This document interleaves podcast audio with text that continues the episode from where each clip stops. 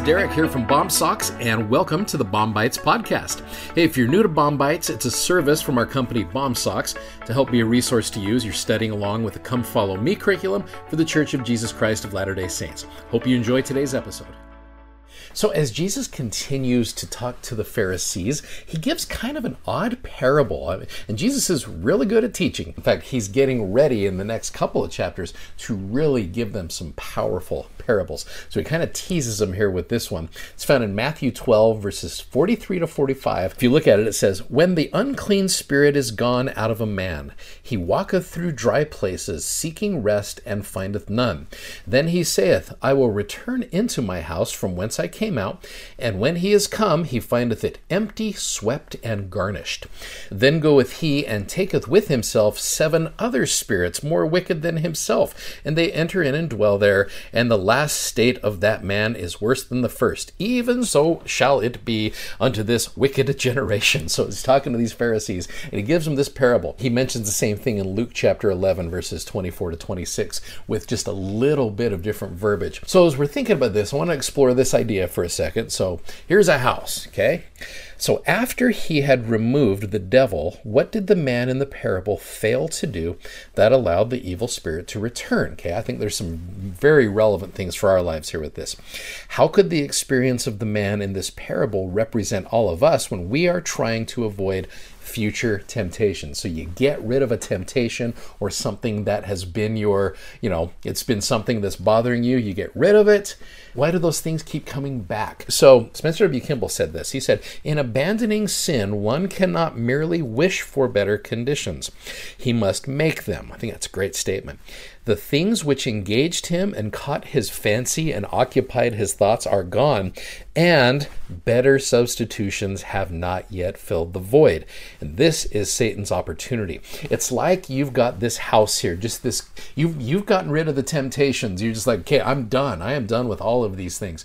And all of a sudden you got an empty house right here. In the gospel topic section of the scriptures, you go to repentance. There's a great statement here. It says, "It is not enough to simply try to resist evil or empty your life of sin." That's just part of it. I think that's what the Savior's trying to teach here. You must fill your life with righteousness and engage in activities that bring spiritual power. So some of these Pharisees might have just been not doing bad. And what Jesus is saying is you need to also be doing good. Full obedience brings the complete power of the gospel into your life, including increased strength to overcome your weaknesses. This obedience includes actions you might not initially consider part of repentance, such as attending meetings, paying tithing, giving service, and forgiving others. So what do you do with this empty house? You can't just leave it empty. You have to build it with certain things. Like it said there back in verse forty-four, where it says, "He findeth it empty." Yes, it is certainly Certainly empty. You can check that box there. Swept. Absolutely. It has been swept. Now, the word garnished, that's an interesting word here. I want to play with that for a second. So the word garnish, many of you are familiar. If you've ever been to a nice fancy restaurant, they will put stuff on your plate that's not necessarily designed to eat, you know, like the sprigs of parsley or, you know, the beautiful stuff right there, you know, this nice little cherry on top of something. It's not necessarily to be eaten. It is a garnish, okay? So garnish, the word means to decorate, to adorn, trim, dress, ornament, embellish, enhance, grace, beautify, prettify, that's a fun word, brighten up, set off, add to the finishing touch to, or to jazz up. Yes, it does basically mean to decorate, but it also comes from the root word, which means to arm or equip, which I think is interesting. In fact, if you go back over to Luke chapter eleven, verse twenty-five, which is Luke's example of this parable, if you click on the word garnished, it says to put in order. That's that footnote B right there.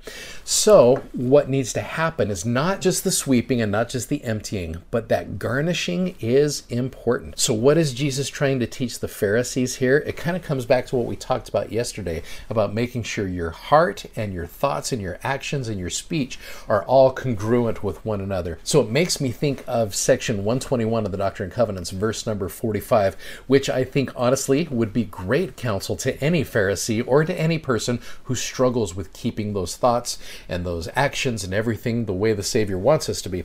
Verse forty-five, "Let thy bowels also be full of charity towards all men, and into the household of faith, and let virtue garnish, there's that word again, garnish thy thoughts unceasingly, and then shall thy confidence wax strong in the presence of God. And the doctrine of the priesthood shall distill upon thy soul as the dews from heaven. The Holy Ghost shall be thy constant companion, thy scepter, an unchanging scepter of righteousness and truth. You know, the Pharisees were so concerned with power, and what they didn't understand is the Holy Ghost is the one who's going to give them that absolute power. And thy dominion shall be an everlasting dominion without compulsory means. It shall flow unto thee forever and ever. So what do you do with that empty, swept house? You garnish it with good. It reminds me of one of the greatest verses in Romans, Romans chapter twelve, verse twenty-one, where it simply says, be not overcome of evil, but overcome evil with good. You put so much goodness into your life that you don't have time for the bad. There's there's no time for those evil spirits to come in. I remember seeing a friend of mine, um, he was an older, older gentleman. He always had wintergreen lifesavers. He was always just popping wintergreen lifesavers. I think he was keeping lifesavers, you know, in business. And I asked him one time, I said, what is it with the wintergreen lifesavers? You're just You're going through these like crazy. And he said, well, I love them because I used to smoke. And he said he'd, he'd smoked for like thirty years. And he said, I needed to give up something. And so as I gave up these things, I needed to replace it with something better. And so that's where the wintergreen lifesavers are. So he said, every time I pop one of those, it's just, sometimes I have that tendency to want to smoke. And he goes, I pop those in and I'm fine. So he has replaced the evil with the good. You get rid of an old couch that's bad, you got to put something in there that's good. And so I think that's a wonderful little parable for you and I. As we're trying to get bad things out of our lives, we must replace them with good. And I think there's a great principle, not only for the Pharisees, but for us as we're trying to do those same things. If you'd like to check out our video that goes with today's podcast, you can find us on YouTube, Instagram, and Facebook by simply searching BOM Socks. That's B O M S O C K S. And be sure to check out our amazingly comfortable gospel-themed socks at bom socks dot com. Thanks for listening, and hope you'll join us again for more episodes of Bomb Bites. Godspeed, and have a great day.